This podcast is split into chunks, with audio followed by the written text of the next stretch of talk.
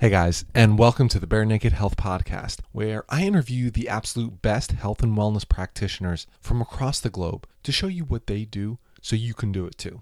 This is because, like you, I did not always feel that health was easy. I had tried different diets, exercise plans, but often felt misled by an industry that really thrives on you not getting healthy and always spending money on the next new thing. Because of this, I'm getting bare naked on health and pulling back the curtain to show you that being truly healthy is simple. Wherever you are in your health journey, I want to show you that with minimal effort, you can get maximum results and do what you love. Play with your kids, go for a hike, and crush it in your business, all while feeling great.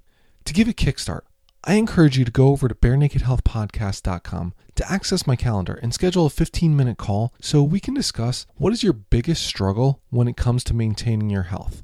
Remember that I'm a holistic lifestyle coach and that the show is really sponsored by you guys. Each of you that works with me that I am able to take on as a client helps me to be able to keep putting out these podcasts for free. So I just want to thank you, each of you, for your love and support.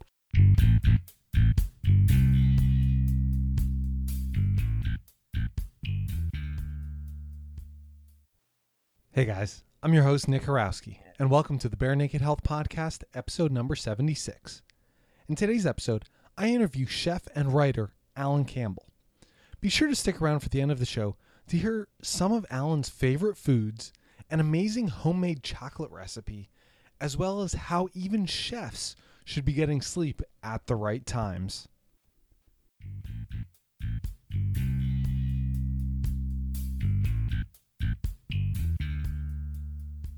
Alrighty, guys, welcome back to another episode of the Bare Naked Health Podcast. And on the line today, I have Chef Alan Campbell. Now, Alan, Alan, excuse me. First question that I ask everybody who comes on the show is tell us about your health journey in 10 sentences or less. 10 sentences or less, huh?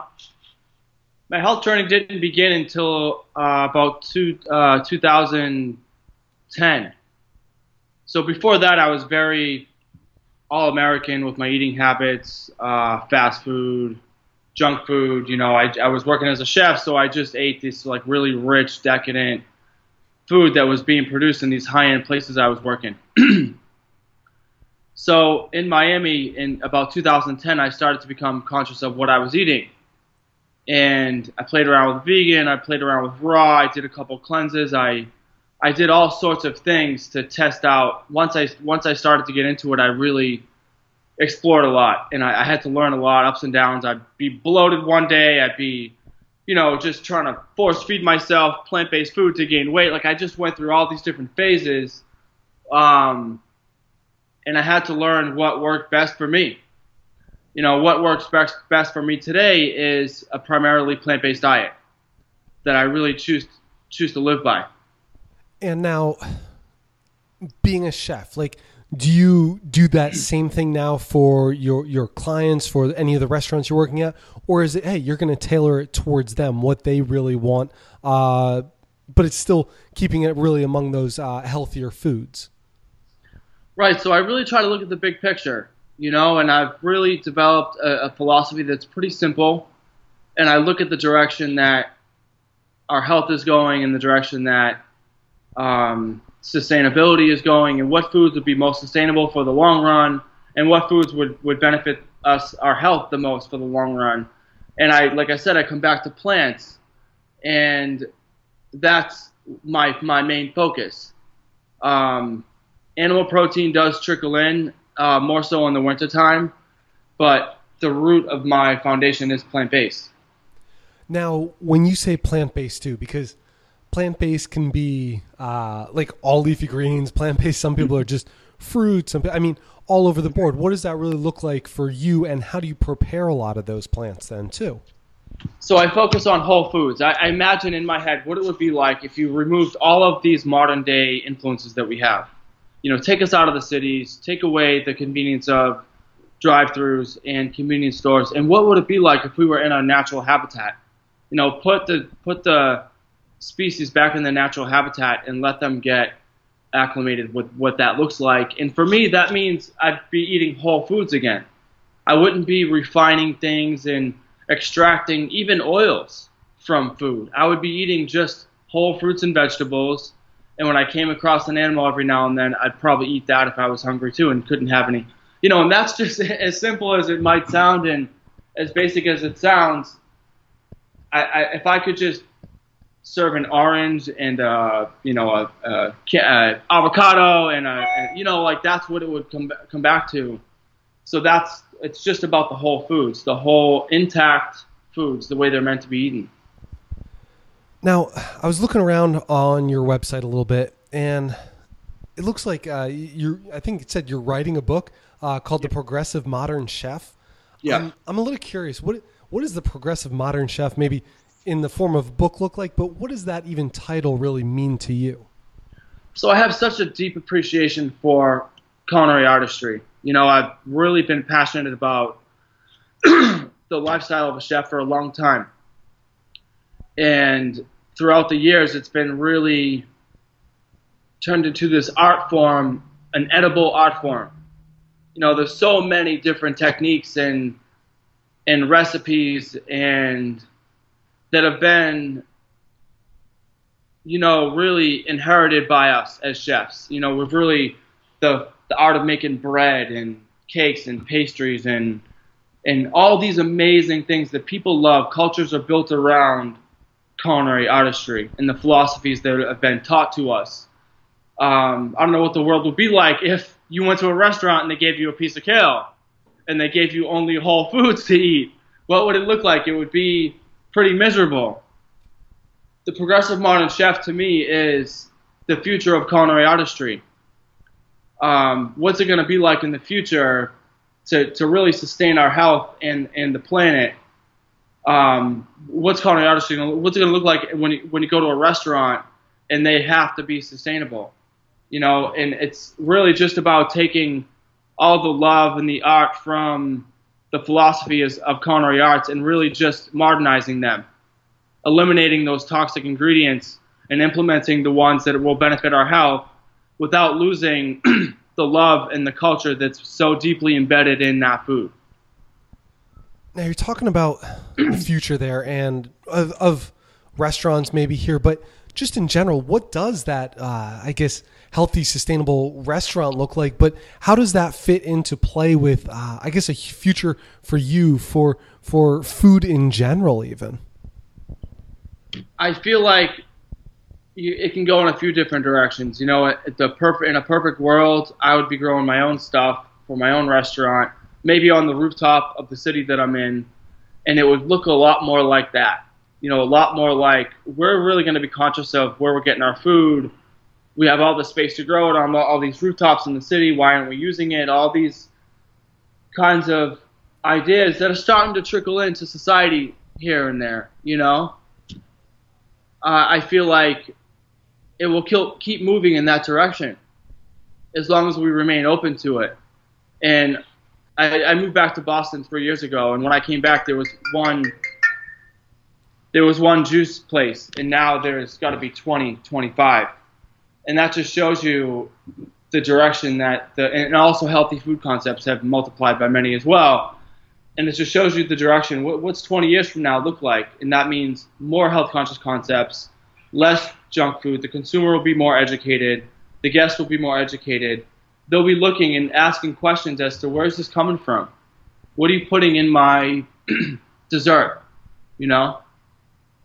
Now that's something I guess uh, you don't hear about, and how do you how do you react to that as a chef when somebody does say, uh, "Hey, what is in my food?" Like, or if they're like getting very specific what they want, uh, I guess in something like is that something that you kind of uh, really take to and enjoy because they understand that, or is is it tough because well you're still trying to stay within the confines of what you're doing then too? So in the past, no, I when we were in the back of the kitchen putting five pounds of butter and one pound of potatoes. Like we don't want that. Don't ask me what's in there. It just tastes good and just eat it. You know, kind of chuckle in the back. If they only knew how much butter was in there, they might not. And t- things have changed. Quick question. Now, was that even real butter all the time? yeah, it should be. The one I'm referring to would be real butter. Okay. Okay. Um. So now if I'm the only one that cares about what's in the food, that might not be so good. If I'm the only one that's investing my time and money in putting quality ingredients and the guest is never asking me what's in there, I'm not going to run a successful business. I'm going to go out of business actually. So the more people ask and they are educated about and they want to know what's in their food, the better it is, obviously, for the direction that I'm going in. So I, I embrace it. And I absolutely agree. Like any, I don't go out to eat very often. Uh, there are only a handful of restaurants in our area that I will go out to eat, and because of that, like I, I know those chefs though. I've talked to them, uh, and I feel very comfortable going there. And I think that's something that uh, people, if they're health conscious, shouldn't be afraid of. They shouldn't be afraid of making those questions, especially when they go out to eat. In, in their homes, they can control it, but. I, and that's that's good to hear though that it's not something that we need to fear either. It's actually, like you said, it makes it more sustainable uh, for you for what you're doing. Uh, so, are there any specific questions, I guess, that uh, maybe you either get most often or you think people really should be asking uh, the waiter, the waitress, the chef, whoever it may be, if they do go out to eat? A lot of the times, what I get, and even for myself, you don't want to be a pain. You don't want to be that person that has all these questions and you're annoying the chef and you're annoying the waitress and you're being so nitpicky. So a lot of times, and even myself, I just suck it up because we don't want to be that person. But I think slowly but surely, it's okay to start asking these these questions here and there. What kind of oil are you using? You know, what kind of salt are you using? A little bit here and there. You know, it's it's like you don't want to walk into a restaurant and bombard the waitress and the waiter with the or the chef with all these ingredients. It's just not. Being a restaurant guy, I wouldn't want it. Um, so you know, it, but it's okay to start uh, bringing these topics into conversation. You know, I think it's okay. You're talking about the oils, talking about the salts. What are some of maybe your personal favorites to use? Because I'm curious, like, how do you really mend that? Like you said, you still want those whole foods, but you still want everything looking like it's it's it's your edible art form. So you still want to create it into that new landscape, if you will. Yeah. So when it comes to oil, like it would be really tough to cook without oil. Oil, in my opinion, is not a whole food. It's it's not from nature. It's extracted, just like any other refined. So when I look at oil and like which oil is less of a risk. Which oil is the safest to use? I really lean towards coconut to cook with. There's just less room for any issues with it. You know, it, it's it's fully saturated, so there's no room um, for oxidation. And I do use olive oil. I love avocado oil as well to put on salads and sometimes even to cook with avocado oil. Um, I love the flavor of sesame oil, so I do. I still do use these oils. I really do. I love them, and it's just uh, they're not whole foods, but in order for me to really appease the masses and to keep food creative, and I, I do. I still use them.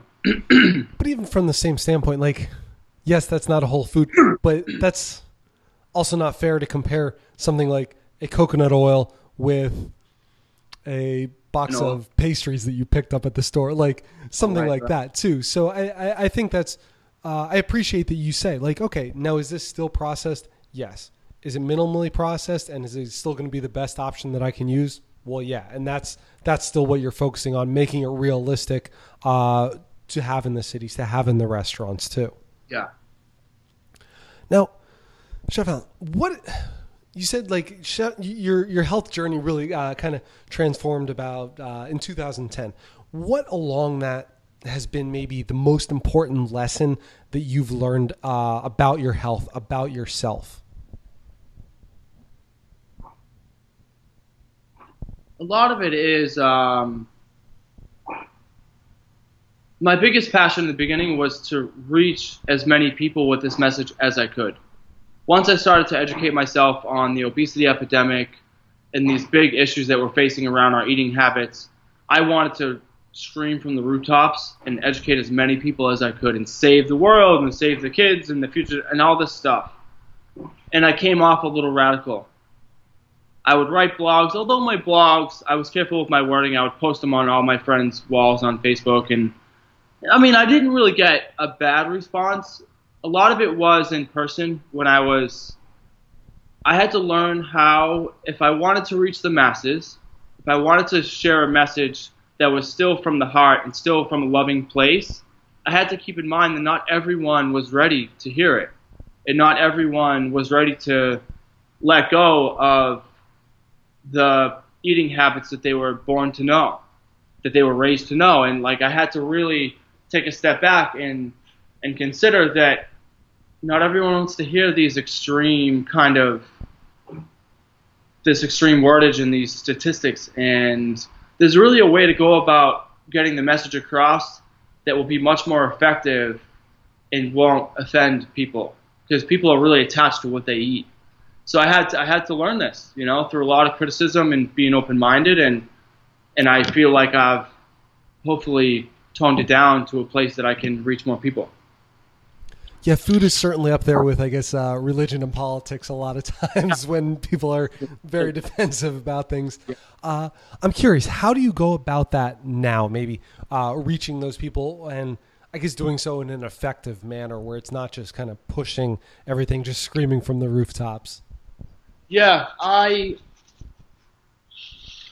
I don't ever uh, just jump in and give advice or anything. You know, if somebody asks me a question, um, and they're genuinely interested and they genuinely have good motives and all these things, I can we can talk.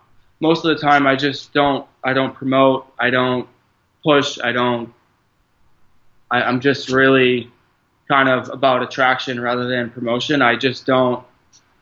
I'm not the one to push anything on anyone because I wasn't ready either for a long time. If you talk to me about superfoods and my health, 10 years ago, I probably wouldn't listen too long, you know. And so that's, I just try to keep that in mind. Mentioning superfoods, I'm curious, what are some of your favorites? Superfoods, I like the, um, I mean, I like a lot of things. I eat a lot of chia seeds. Yeah. I do. I like the omegas in chia seeds. There's not many foods that have omegas.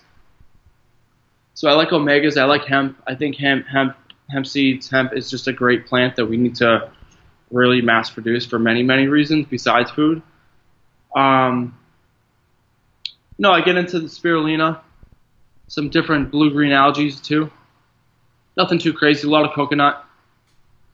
you said uh, with the hemp, a lot of other reasons besides food. What are some of your other favorite uses for hemp? Then what what can we really go about with the cultivation of that? So hemp it grows so quick. You know, we can really be using it in many other ways. Um, paper and cotton and rope and all these things, we can really be taking hemp and growing that in place of these other crops that require a lot of pesticides and they take a long time to grow.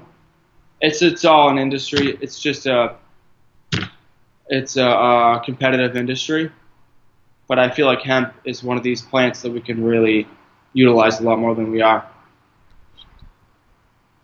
Talking about a little bit of a cultivation there, though, even uh, I'm curious, how do you, I guess, maybe uh, source your foods? How do you go about talking to farmers, finding, and especially if you are in a in a city, I imagine that's going to be harder uh, versus somebody who's a little more out in the country. They're going to see the farmers around them. How do you go about that? Really, uh, I guess for your own personal self, but also when working with clients, working in a restaurant? How do you do that on a larger scale, even?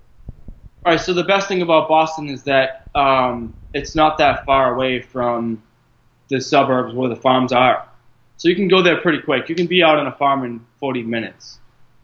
You know, so there's definitely, and they have farm stands in the city. There's a good amount of farmers markets too. You can definitely get acquainted, and they come in and they bring in the produce and the and the grass-fed meat and the chicken and fish, and they are right here. So to connect with them, it's not difficult. You know, it's a pretty, it's a great sized city. So I do have that to my benefit, and I've made some great connections with them. Um, and like I said, they bring it to the city. It's not like I have to go out. I've done this actually where I've driven out 30, 40 miles away to get a little bunch of wild arugula and a, and a chicken you know, you don't. We don't have to do that today. We we can definitely go down to the farmers market, stock our fridge with produce for the next few days, and continue to do it that way.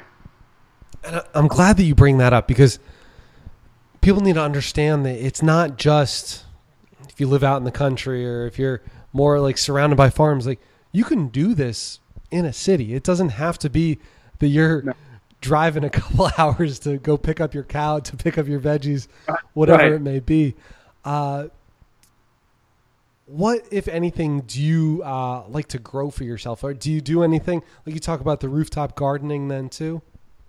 I'm not growing. So the building I live in now is just I, I just can't do it here.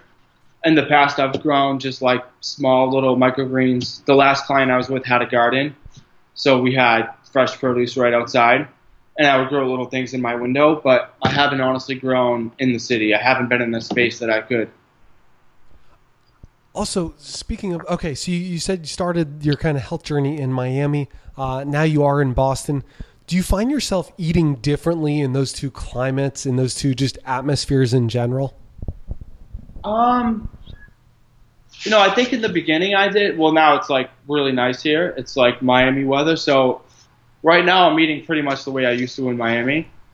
But in the wintertime, I'll definitely hunker down with a lot more. I'm starting to get the broth idea going in my head and make a big batch of broth and freeze it and and so it will change in the wintertime, but I still still try to eat a significant amount of raw food even in the wintertime just meaning like raw vegetables.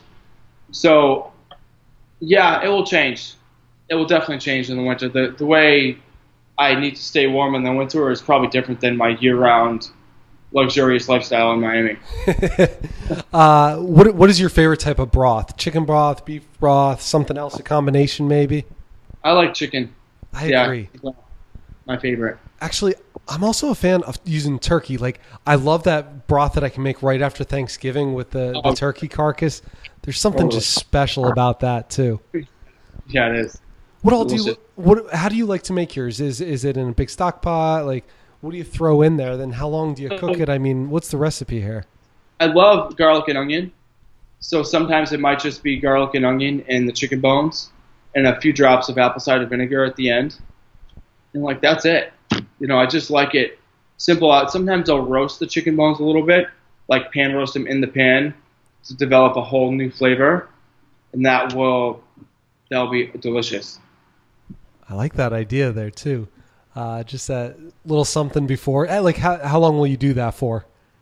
Until they're nice and brown and caramelized, maybe Okay. just like like 10, 20 minutes. Yeah, so not a big step, and that's what that's what I'm just checking. Ooh, all right. I do need to make some broth, so that might have to be on the next uh, next one I do there. Uh, okay, so I want to take this question next question maybe two different ways. So I want to ask, what are your non-negotiable health habits? But let's talk about maybe for food those non-negotiable habits, and just in general your your overall lifestyle. What are things that it's like every day? These are automatically what you're doing because it helps you thrive, just helps you feel vital, strong, healthy. Yeah, so I, I don't like to take supplements. So I need to get all my nutrients from food. And if I, I have to have X amount of green veggies and X amount of carbs and X amount of protein in my diet every day, which means I'm mostly eating the same stuff every day. Because I live alone, I cook for myself. I'm, I'm not chefing up this big gourmet meal. It's pretty much similar stuff every day. A lot of green vegetables, an egg or piece of salmon here and there. That's basically what I eat. Quinoa, brown rice, dark chocolate I love. What kind know, of dark chocolate? I make I've been making my own actually. Do you mind sharing that? It's just cacao butter, cacao nibs, and coconut sugar. I love it. Yeah. Three ingredients.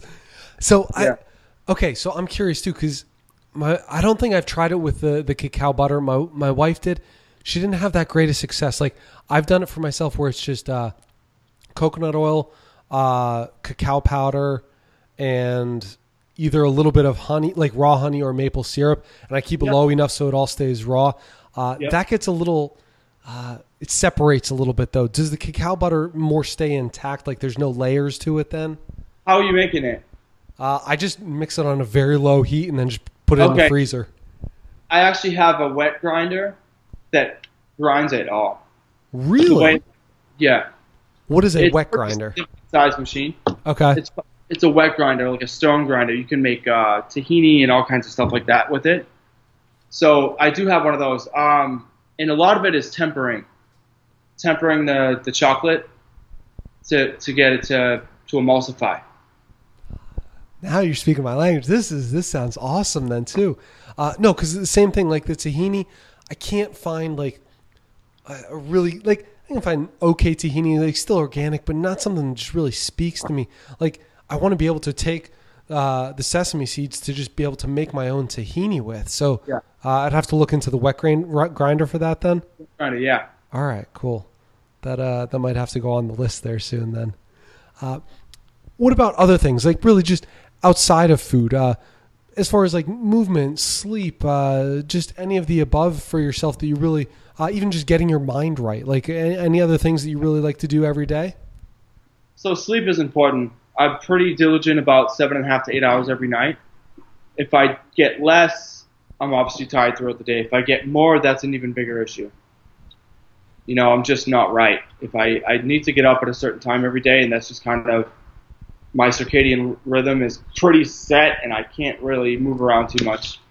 I went to India recently, and I was just way off. It took me maybe three days to get back to my senses between the time difference and the jet lag. Um, And that's mean- not even that bad for that long of a, a time lapse. Even three days. I I, I mean, certainly Yeah. it could be much longer than that. Even. yeah, my immune system was shot. I got a pretty bad head cold, you know, stuff like this. Although I tried to prepare myself, I still got beat up pretty bad. And I don't, but I haven't done that much. You know, my body's like was shocked by that whole experience. So maybe in time, if I traveled a lot, it probably would get better. What So sleep is really important. Uh, I was going to ask, what most did you uh, take away from your experience in India? Uh, whether it be food, culture, anything else? So the the food was amazing. The culture was like nothing I'd ever seen.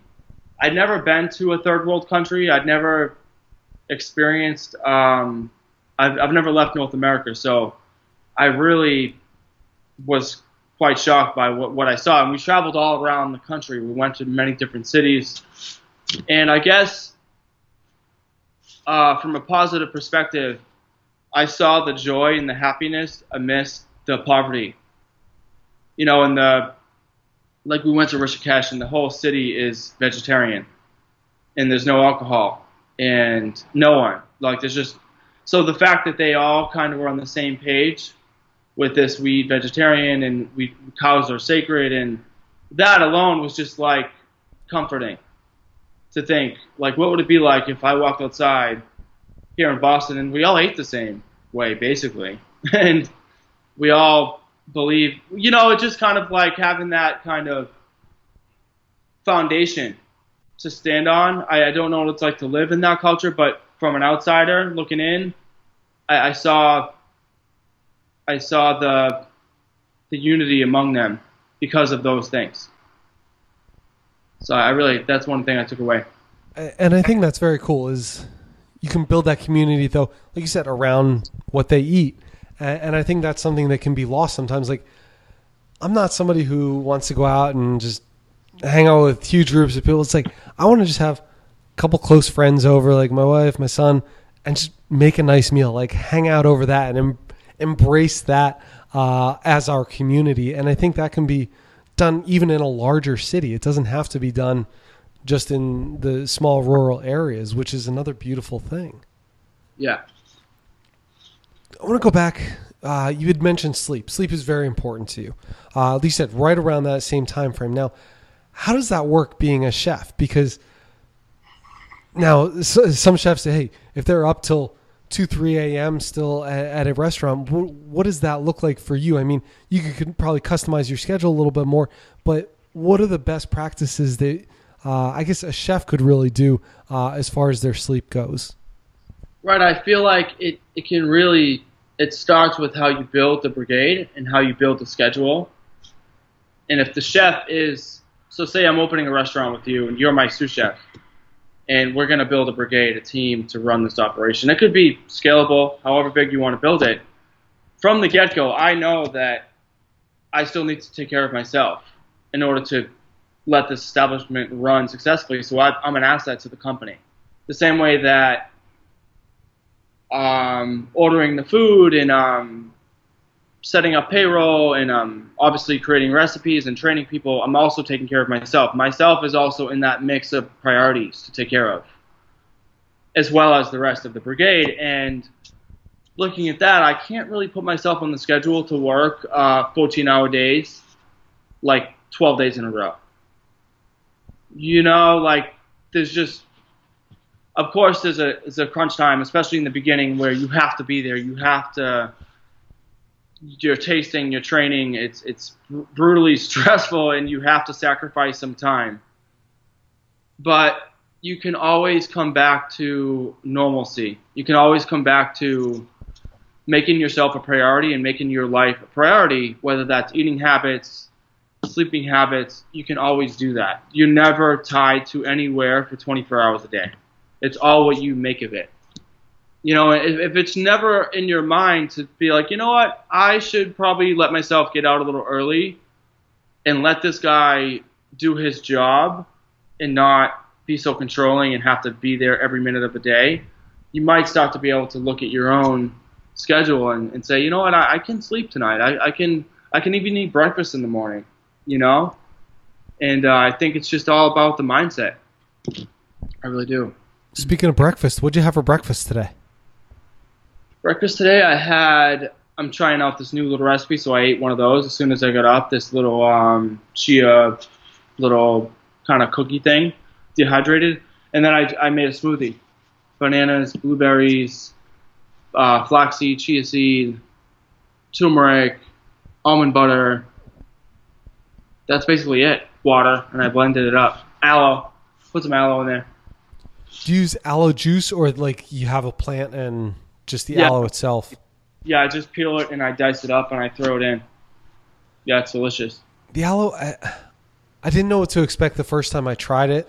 Uh, I, I actually really enjoyed it. I, I feel like it just has a very uh, soothing effect. Like I know that's common of aloe, like if you put it on your skin, something like that. But I feel like it does the same thing internally. It really has those same properties. Yeah, I do too. Definitely. So you said like that's a recipe that you're trying out. Uh, do you have, or maybe what are, I guess, some of your just favorite recipes? Uh, maybe now the summertime when we're talking about this, or wintertime, just really any time of year, just things you find yourself always coming back to. Um, I'd say the standard bowl mixed with like something pickled, something raw, something soft and fatty like avocado, and some quinoa, some toasted nuts. I mean, I really like that's my jam. That's my go-to. That's what I want to eat. You know, I mean, I, I'm just happy with that. You know, obviously, like sometimes, um, like I said, I like dark chocolate so I want to have those things. But for the most part, maybe I've been spoiled with a lot of really rich, decadent flavors my whole life, and that's just kind of where I am today. But that does it for me. I love the simplicity of that. It's, Yeah. But at the same time, I mean, um, I I could go for some of that right now too. It just sounds good. It's just so Yeah. simple, but the flavors, everything, the way that comes together. And I like how you talked about uh, some of the different combinations there. It's not just uh, all greens. It's not just all avocado or fruit or whatever it might be. It's just that little bit of a mix, like the crunchiness, the soft, the rich, the the, the greens, like everything com- coming together. Jamil, what is maybe your biggest struggle when it comes to maintaining a healthy lifestyle? The struggle, I think, for me has been planning. I've been traveling a little bit here and there, going to this city to consult a little bit, and um, one of the weeks I went up to consult, I didn't plan. You know, and I just kind of wung it, and I just went with the flow, and I ended up eating out a lot, and I felt like crap. At the end of like two or three days, I just felt like crap. And so the next time I went, I, I really planned. The first day I got up there, I shopped at Whole Foods. I cooked a bunch of food for myself, and that was my food for the next four days, and I was happy because that's what I do at home. So a lot of it is the planning, really, you know, and like um, as much as I live this lifestyle, I still sometimes fall off the wagon with planning ahead.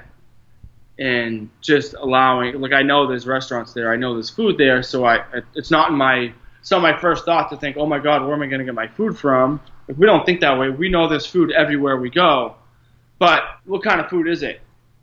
You know, and it's you're not always going to find the options that you want. So I think planning ahead is always really good.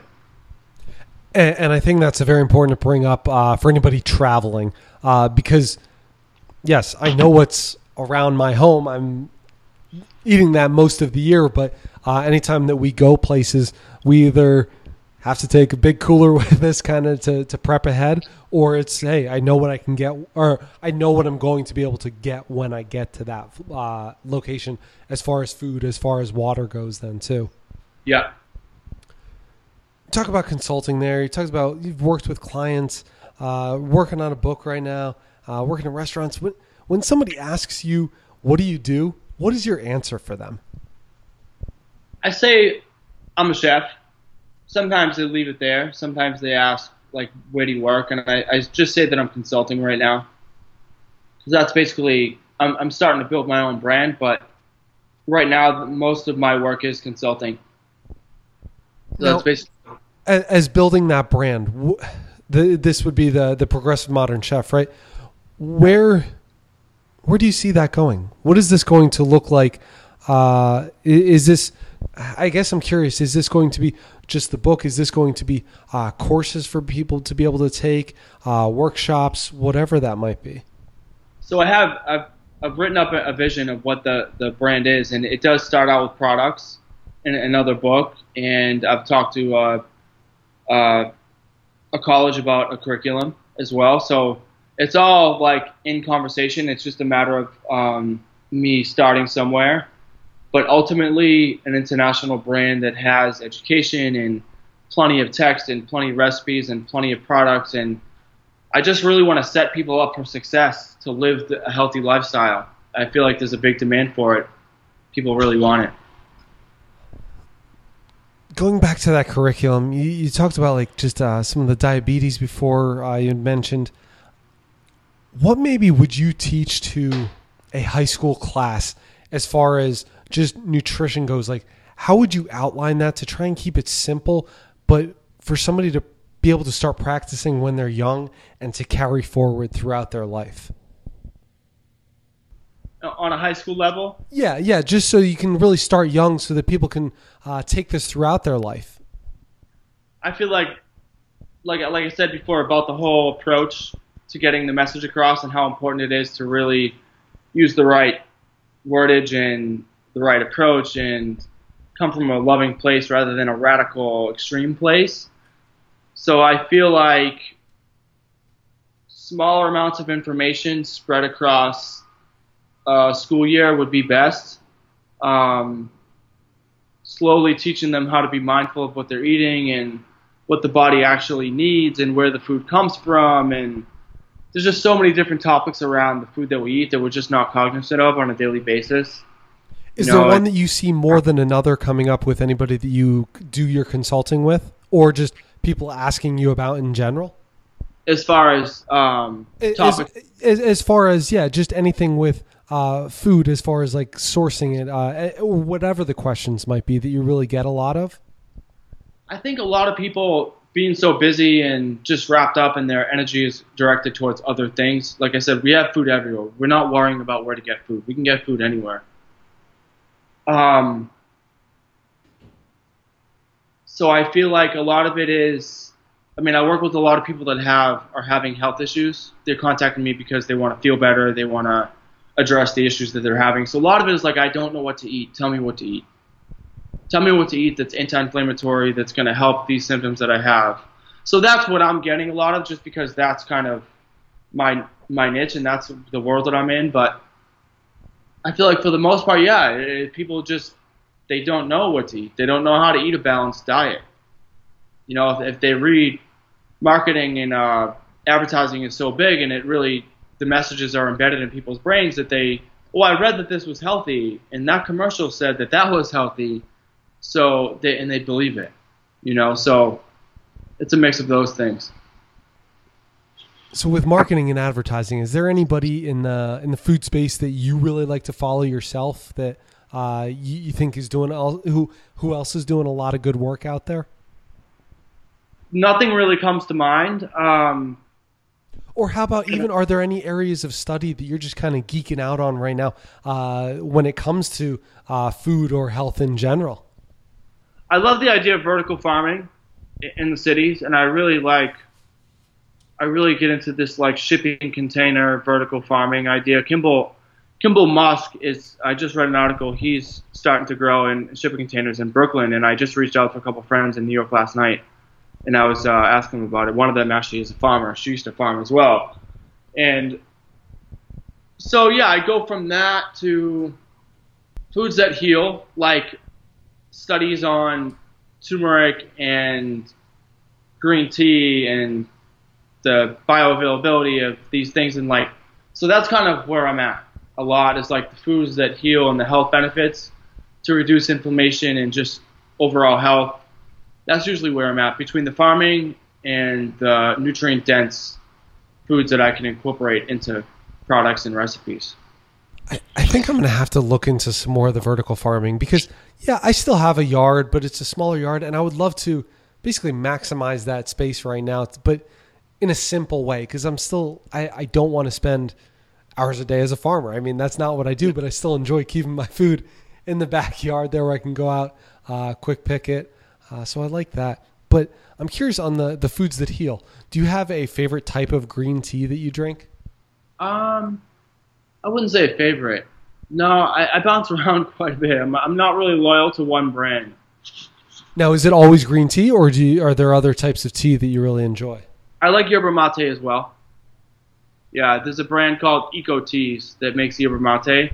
It's just the most accessible. It's nothing like authentic yerba mate from like South America, but it's pretty decent. Now, how do they differ? Oh, the stuff from the mother, the homeland is much better. It's just like more. It's much more green. The color difference is way different. One's very bright, one's not. The flavor is just way more robust. And the nice um, tea from like a nice Brazilian farm, so it's night and day. Yeah, it's definitely night and day. Now, with the yerba mate, that's traditionally uh, brewed, like I guess, in a bigger gourd, and then isn't there like a filter on a straw that they just continuously drink all day? Yeah, yeah, exactly. It's really embedded in their culture. They they just pass it around. It's very social to share the yerba mate, the gourd. I forget the name of the gourd, but um, yeah, it's it's like Americans might drink coffee, but we're not sharing it with each other. You know, we might we might. I mean, in, in Miami they have a colada that they share. That you have the drink and then you pass out little cups and you share it with your friends. I really like this idea. So that's basically they pass around the gourd and they all drink out of the same yerba mate. Now, that's pretty cool. Yeah, it, just to, to be able to share, to be able to bond over that drink. Yeah. Uh, Yep. so, how about even coffee? Are you are you a fan of coffee, or is that not something you really uh, dive into too much? Oh, it's kind of strong for me. You know, I do better with tea. There's not much of a crash when I drink um, when I drink tea. Coffee, I love the flavor. I do. I love the taste, and there's health benefits. But I just uh, it's it's a little strong. Yeah. Chevelle, do you have, uh, or what would be the most recent change you've made to your health? Um, like eating or just overall. Anything across the board? I've switched up my my workouts, working out much shorter amounts of time. Just doing some like explosive stuff, like one or two very quick sets of heavy weights, and then brief. I'm in and out of the gym in 30 minutes. As opposed to be- before, I really look forward to this kind of like hour long, really intense workout, losing five pounds. I just really that was a rush for me and now it's more about stretching and flexibility and you know i'm 35 now so it's like it's time to start thinking about the long run and that's kind of that's the big difference you know This this question just popped into my head. We're talking about uh, you could travel to India. We're talking about Brazilian hair uh, foods and stuff. If you could take maybe a trip around the world, but only stop at maybe three to five places to really almost eat your way around the world, where do you want to go, and what are you going to have there? first place would be thailand i, I want to I want to experience Thai food. I want to learn from them, and I just love the flavors. It's probably my favorite flavor profiles come from Thailand. Um, Which would you mind quick expanding on some of what those flavor profiles are, so everybody gets an understanding of that? I love lemongrass, ginger, cilantro. I love chilies. Like those, how four or five ingredients I just named. Those are my just favorites. I love them. I love noodles and broth, and I just I love it. Um, I would like to go to um, Scandinavian countries like uh, Switzerland and Sweden, and just see how these progressive cultures are living, and they just have a very different approach on life than than us Americans do. So I'd like to spend some time there and just check it out, see what that's like. Any other places that really strike your fancy, or those those are the bigger two on your mind right now? I mean, I could really, I could set up shop. I think anywhere and find something interesting. I mean, go to Africa and explore the safari. You know, like really just dig into any country that I was in, Antarctica, and I mean, but off top of my head, I think, yeah, just Scandinavian countries and um, and like Thailand over in the the Asian the Asian world. Yeah. Are there any chefs, either uh, current or in the past, that you would just love to go and be able to study under, or just to go kind of see what they do, how they make their uh, almost edible art forms, if you will? Uh, I think Alice Waters is kind of a given. She's um, really been a pioneer in the whole movement, the farm to table, and uh, implementing gardens in schools, and she, she's just been like a pioneer in that. And I think it's uh, pretty honorable to try to learn from her and just kind of pick her brain a bit.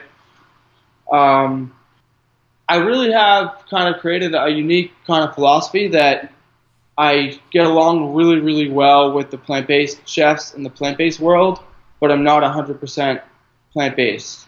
So there's kind of like this place.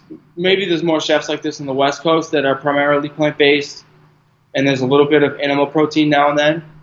But I'm kind of like in the middle. I don't mind being there, but there's just not many chefs that are really love the plant-based vegan world, but still have a little animal protein. So I haven't really met many chefs that are kind of in this, following this kind of philosophy. I, I guess because I'm not a chef, obviously, I didn't realize necessarily that uh, more of a unique niche that you fall in there because I, I see it as uh, a very common thing for myself where, like you said, I'm going to have a ton of fruits, ton of veggies, doing those some raw, some cooked, whatever it might be. Uh, but I don't, I don't eat near the muscle meat, uh, if you will, that I used to. Now it's I've switched over. I'll go for some raw cheeses. Um, I just go for. I, I, still eat meat, but I mean, I find myself going towards more fish uh, than anything. Then too, or not than anything, but all these different combinations where it doesn't have to just be. I'm having tons of meat, tons of steak, like going for it. Uh, so that's actually interesting to know where uh, that combination doesn't always exist. Yeah. Now, a couple questions coming to a close here. If you were to get somebody on this podcast, what was it? And if it is Alice Waters or somebody else, what is it that you would want to hear them talk about? Uh, and or what would you want to just ask them, like straight out? Here's what you want to know from them.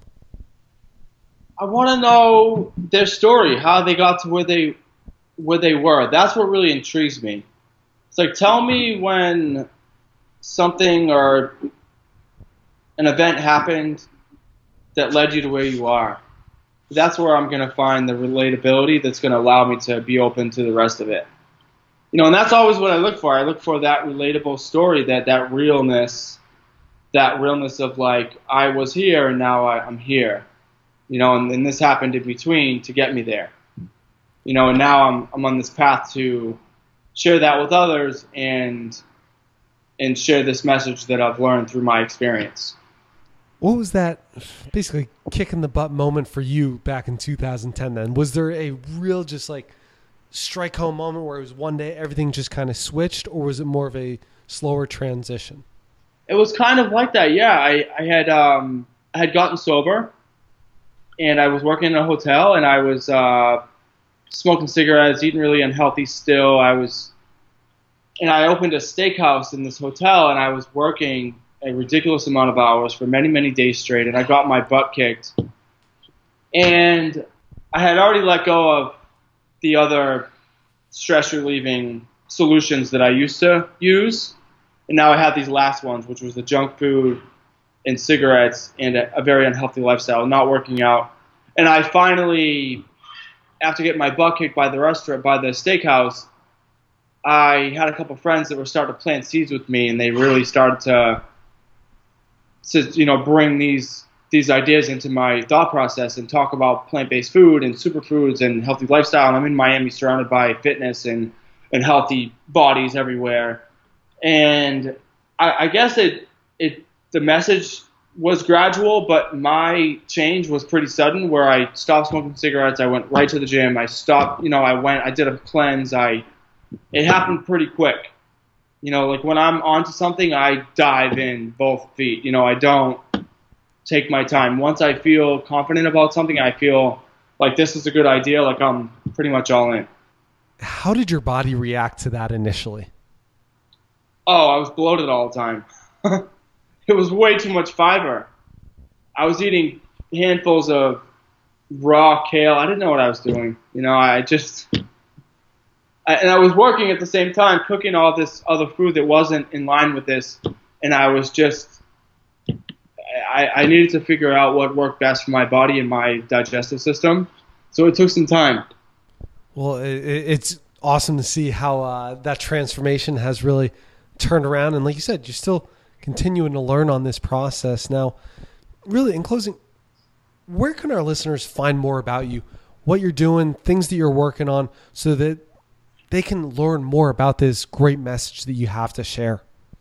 Right. So my website is alancampbell.com, and that's where I'm gonna.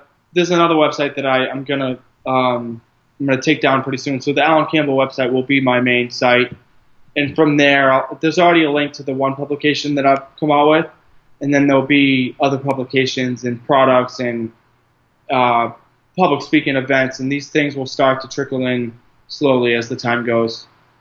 Now, is there any last request that you have for the audience, for the listeners, where it's whether it be just to go, hey, check something out here, or just as, as general advice going forward? Yeah, I really, te- I really plan on um, getting into social media a lot more how-to videos and recipes and stuff like that. I've taken my time with those things, but that's in the near future that I plan on really focusing on the followers and what they're looking for and really giving them the tools they need to succeed on a daily basis. Well, that sounds great. Everybody make sure heading over to alancampbell.com, keeping an eye out for uh, all the videos, all the how-tos, so you guys can really just make this uh, simple eating uh, a delicious part of your lifestyle. So, Chef Alan Campbell, thank you again so much for coming on the show. Uh, appreciate it. Make sure everybody go check this stuff out. And thank you again. Thanks. Thank you.